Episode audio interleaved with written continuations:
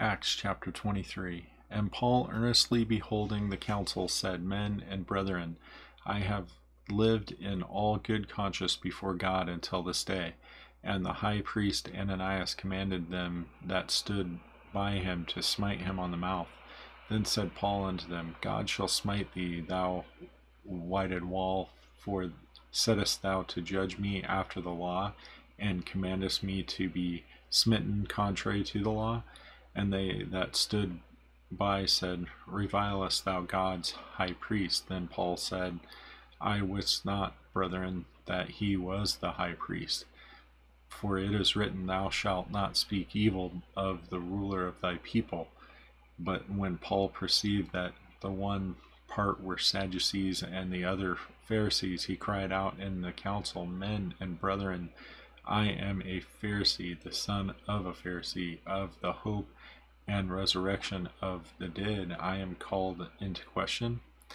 And when he had said so, there arose a dissension between the Pharisees and the Sadducees, and the multitude was divided. For the Sadducees say that there is no resurrection, neither angel nor spirit, but the Pharisees confess both. And there arose a great cry, and the scribes that were of the Pharisees' part arose and strove, saying, We find no evil in this man. But if a spirit or an angel hath spoken to him, let us not fight against God. And when there arose a great dissension, the chief captain, fearing lest Paul should have been pulled in pieces of them, commanded the soldiers to go down and to take him by force from among them and to bring him into the castle. And the night following, the Lord stood by him and said, Be of good cheer, Paul, for this as thou hast terrified of me in Jerusalem, so must thou bear witness also at Rome.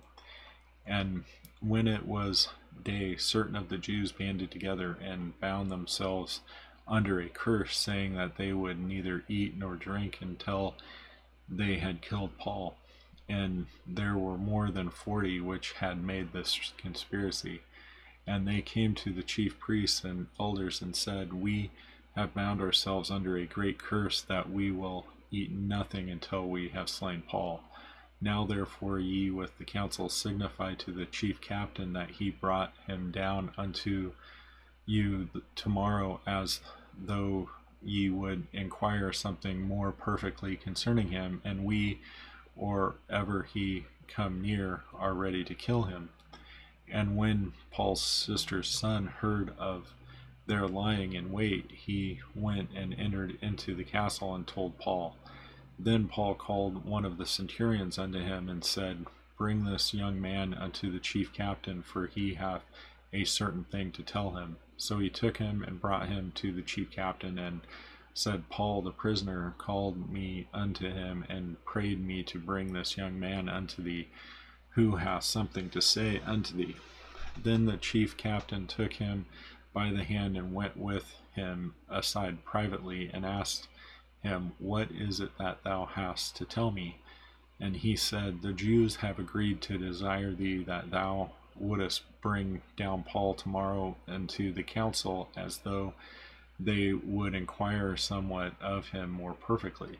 But do not thou yield unto them, for there lie in wait for him of them more than forty men, which have bound themselves with an oath that they will neither eat nor drink until they have killed him, and now are they ready, looking for a promise from thee. So the chief captain then let the young man depart and charged him, See thou tell no man that thou hast showed these things to me. And he called unto him two centurions, saying, Make ready two hundred soldiers to go to Caesarea, and horsemen threescore, and ten, and spearmen two hundred at the third hour of the night, and provide them beasts that they may set Paul on, and bring him safe unto Felix the governor. And he wrote a letter after this manner Claudius Lysias unto the most excellent governor Felix sendeth greeting. This man was taken of the Jews and should have been killed of them. Then came I with an army and rescued him, having understood that he was a Roman. And when I would have known the cause wherefore he, they accused him, I brought him forth into their council, whom I perceived to be accused of questions of their law, but to have nothing laid to his charge worthy of death or of bonds. And when it was told me how that the Jews laid wait for the man, I straightway to thee and gave commandment to his accusers also to say before thee what they had against him. Farewell. Then the soldiers, as it was commanded them, took Paul and brought him by night to Antipatris. On the morrow they left the horsemen to go with him and returned to the castle, who, when they came to Caesarea and delivered the epistle to the governor, presented Paul also before him. And when the governor had read the letter, he asked of the what province he was, and when he understood that he was of Cilicia, uh, I will hear thee, said he, with thine accusers are also come, and he commanded him to be kept in Herod's judgment hall. Acts chapter 23.